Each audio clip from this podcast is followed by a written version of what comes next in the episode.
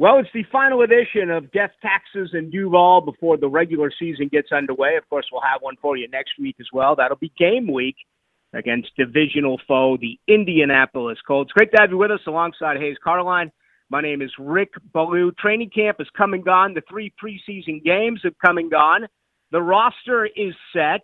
The 16 player practice squad is set. Next up for the Jags, a football game. Hays, first things first, let's say hello to our sponsor. Yeah, appreciate John Spickelmeyer. Man, is he fired up over his uh, fighting Irish Rick. Sam Hartman, Ooh. a big, uh, big, big win last week over Navy in Dublin, and Hartman looks like uh, he might be in the Heisman uh, discussion before it's all said and done. But, uh, but yeah, give John Spickelmeyer a call. Spickelmeyer Insurance Agency, 471 7155, and let him uh, make sure you're not paying too much for your car insurance uh, John can help you with that. He can look over your policy and either save you a lot of money, like he has myself, or he'll tell you, you know what, you're in good shape here. I uh, wouldn't change anything. But uh, why not? Why not get it double checked just to make sure that you're uh, you're not spending more than you should be? So again, four seven one seven one five five. That is John Spickelmeyer, Spickelmeyer Insurance Agency. Go Irish, John. He is fired up. In that game was a lot of fun to watch. I, I guess for uh, you know those folks out there who don't want to get bored because it took like two hours and 45 minutes. I I've never been one of who's been big on you know shorter football games. I I can see the case in the end of basketball games, and certainly it's worked in baseball. I wouldn't mind seeing more of a clock, uh, a more effective clock put on PG on the PGA Tour. But anyway, in football, I kind of liked it the way it was. But we're not here to talk about that today because there's much more exciting things and and that's the Jaguars. Hays, overall 53 man roster. I think I had 51 of the 53. Uh, big miss for me was seven wide receivers, and that came at the expense of tight end Garrett Prince. Yeah, I thought Garrett Prince was the real surprise for me uh, as well.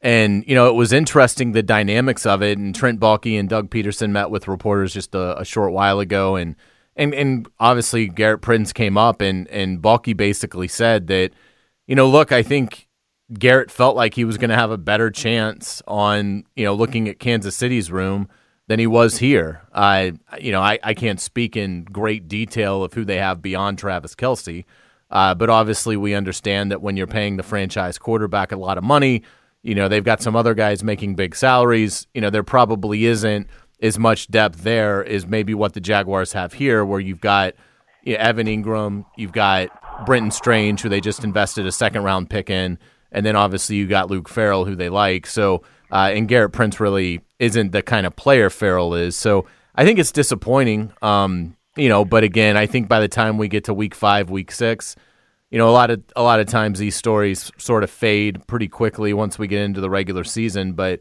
Garrett Prince was certainly the one for me that I was surprised by. I, was a little surprised as well uh, at Vohasek not making either the 53 or the practice squad, uh, particularly since now we learned Davon Hamilton's going to sh- uh, start the season on short term IR. Uh, so that's really the only draft pick that they had that they just really felt like must have been a miss, which I thought he played pretty well, uh, or certainly showed flashes, and they were excited about him in OTAs. But, uh, you know, but overall, they drafted 13 players and – I believe nine are on the active 53, and then you've got uh, Ventrell Miller on season ending IR, and the other two guys are practice squad. So uh, it'll be fun to see how those guys develop. you know, it's really pretty incredible how things have turned around here. That, you know, here we are talking about practice squad guys, and, and probably the last guy to not make the 53. You, you go back a few years and take a look at where this organization was. Uh, it is a testament to Trent Baalke, his staff, Doug Pederson and company, they, they are getting better. I'm with you with Bo Vohasek. I also thought Caleb Hayes was real raw, but may have had a shot. And, you know, we'll see. But, it, you know, the other thing I love about all this, and I don't want to get too far ahead of us because there's a game in a week, but you have to understand our, our listeners, and I think they do, most of them, they're good football fans, that, you know, the, there's 20, I have unofficially 28 players on this roster – who are under rookie contracts, and it, it may actually be 29, uh, but I, I believe it's 28. And you know, with Trevor coming up and Ridley coming up, and they got to decide on so many others that you're going to be top heavy, but you're going to have to have a ton of rookies, a ton of second year guys a lot of guys that are under their rookie contracts to balance things out. When you become a really good football team, the way the NFL is structured, the salary cap is there because they don't want teams to be good for a long period of time. And when you have a 23 year old quarterback will be 24 next year by the time I believe he gets that contract done, some of these middle of the road guys and, and guys that are making pretty good cash are going to have to be uh, sent down the road, and, and they're going to have to bring in younger, more inexpensive type of players. So, you know, I have six from the 2021, uh, 2022 class, and, and again nine from this year's class. So uh, Trent Baalke doing a nice job getting some young players on this roster. Yeah, absolutely. Rick, how do you think it went? How do you think the last six weeks went? And you know, I'm going to ask you to give a, a grade, and, and maybe that's not fair because sometimes things are in your control, out of your control. But uh, but just how it went uh, since July 26th and the first time we were out there? Well, I tell you what, it's it's all positives, and the positives begin with just the overall feel of the way things look. It's like the guys want to be there. They want to be practicing. They want to get better. They're coached well. Uh, there's a real good feeling uh, that begins with Doug Pederson and you know Trevor Lawrence in his third year, who's clearly taken over as the leader of this football team. It it feels really good. I I would like a little bit better of a of an understanding as to exactly what's going on on the offensive and defensive line. And, you know, a lot of that was kind of ripped apart with the suspension with Cam and some injuries. And now with Big Foley and unfortunately the, the huge blow of DaVon Hamilton going on the IR for at least four weeks, uh, that leaves a, a tiny bit uh, to be desired. But um, that's the most impressive part to me about this Jaguars football team. The, the other side of it is we didn't get to see a great deal of hitting. And I understand that that's the way things have changed over the years in the NFL. We got that real good Sunday and that real good Monday a few weeks ago, but really lacking overall as far as the hitting. And, you know, that's something they can't take a chance to do nowadays because of the risk of injury. Uh, but personally, I, I, I do, you know, I, I would have wanted them to do a little bit more of it. How about you? What was your opinion? Yeah, I, I thought it was a, a, really good six weeks. The quarterback looks outstanding, confidence at a really high level for Trevor Lawrence. Uh, so it starts there. You know, health wise, they made it out, I think, in pretty good shape. DaVon Hamilton certainly stings, and hopefully that will just be the four games because uh, he had an outstanding training camp. But, you know, that's the biggest hit, and it's not season ending. Uh, losing Ventrell Miller for the year, I mean, it doesn't. That's not a huge loss. Uh, I, you know, I don't think he was going to have a major role unless Oluokun, Lloyd, Muma, you know, all got hurt. Uh, so you know that one doesn't concern me too much. So I think from an attrition standpoint, you know, I I think it was it was an A, and and then I think you look at how they did fare in the preseason games, the joint practices with Detroit it seemed like they, you know, more than held their own. So I think, you know, from yeah. an execution standpoint, I think, uh, you know, they, they get high marks there. Where I have to ding them is they were hoping K'Lavon Chaisson, Yasir Abdullah, Jordan Smith, whoever else would be would present an in-house solution to depth at edge right. rush, and it just didn't happen. I mean, nope. they cut Jordan Smith, uh, and then, uh, you know, in terms of Yasir Abdullah did some nice things, uh, but he's a fifth round rookie.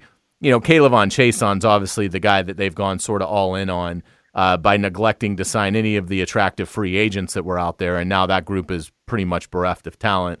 Uh, and so, you know, they doubled down on, on Chaisson. I even, you know, in, in talking to Doug Pederson today about, you know, what'd you see out of Chaisson in camp? You know, he talks about, oh, you know, he does a good job setting the edge and and and things like that. And I, am sorry, I just I don't see it. Um, I know we've talked at length about it, so right. I I would have made a move. And look, they still might. They may get to the deadline, and, and you know, they, they maybe the the perfect marriage materializes where there's a team struggling that has a guy that can help. Uh, that they are ready to move on from because maybe he's making too much money. So it's not like it's totally dead for the rest of the year but I still have real concerns about what this pass rush on the outside looks like. Uh, and if they lose Travon Walker or Josh Allen, I think they're in real trouble in terms of affecting the quarterback. Yeah, they are, and you know I keep getting uh, a lot of stuff on you know making a move for Nick Bosa. Well, that's just not realistic under the current salary cap structure, which includes what we just talked about a moment ago, where all the players are going to have to re-sign starting next year. I, I actually thought Jordan Smith did a pretty decent job setting the edge. The problem there is he could have completed a lot of plays and he didn't. He didn't make tackles, and if so, I, I think he would have been discussed much more than he actually was. I, I thought there was a chance for him to still develop, and you look at his size, and you know that's unteachable. But uh, unfortunately, he's one of the guys that that is not back uh, with the Jaguars, and that's unfortunate. I don't know what to make of K'Lavon Chaisson. He's giving you one sack a year. His snap count has gone down considerably. They remain high on him. You know, does he make a play? Does something happen? Does the light go on? Right now, I got to disagree with that. I just haven't seen it. I think to me that's the clearest. You know, that is the to me that is clearly their biggest mistake. You know, the other one is Tre Herndon, who did play well uh, in the final preseason game. Uh, he had a pass breakup in in red zone, so you know that's a positive there. I think it's only a matter of time though until we see Gregory Junior take over that spot. And you know, talking about the way that this team has looked, you can talk about starters, you can say who played or who didn't play, but in my opinion, those three preseason games against Dallas, Detroit, and Miami, Jacksonville was the better of each and every one of those teams. They they just looked at whether it was first string all the way, you know, to the guys who were no longer on the club. So again, it's a deep roster. It, it's a good looking football team. Now it's all about getting healthy and and preparing for an Indianapolis team that is absolutely totally in complete uh you know you talk about dysfunction that entire organization chris ballard's conversation yesterday to the press Obviously, he's not on the same page with owner Jim Irsay. They missed Jonathan Taylor for the first four games. You know what I'd love to see here, Hays, is stop fooling around. Come on out, score, score early. You've worked so hard on the red zone uh, during the preseason here.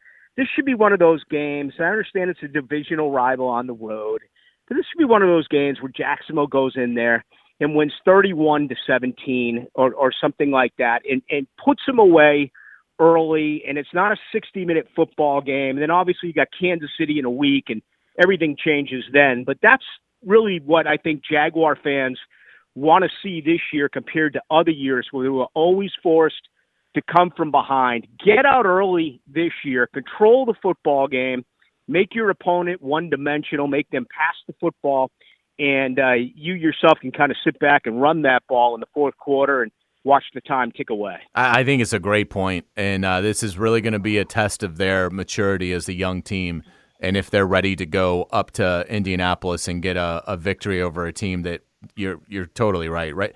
The Jaguars on paper have the advantage almost everywhere. Uh, so, but you've got to go up there and you've got to be ready to play. And uh, obviously, we'll talk a lot about that uh, next week. Do want to thank John Spickelmeyer before we get out of here one last time. Spickelmeyer Insurance Agency. Let him look at your car insurance policy and make sure you're not paying too much money. He has saved me hundreds of dollars. Give John a call, 471 7155. Rick, sign us out of here, my friend. We've got college football this weekend, and then we've got the Jags opening up things in a week. I can't wait. Well, tonight's going to be a great one, no doubt. Uh, Florida and Utah. Then Sunday, I'll be in Orlando for Florida State LSU. So whether you're ready or not, it is here. All right, uh, he is Hays Carlyon. My name is Rick Ballou. You can get a hold of me, Blue1010XL on Twitter. How about you, Hays? Yeah, please reach out at Hays Carlyon. Folks, that's it. As always, we love your comments. Again, get us uh, either uh, to Hays or myself, and we will talk with you next week. It'll be game week right here on Death Taxes and Duval.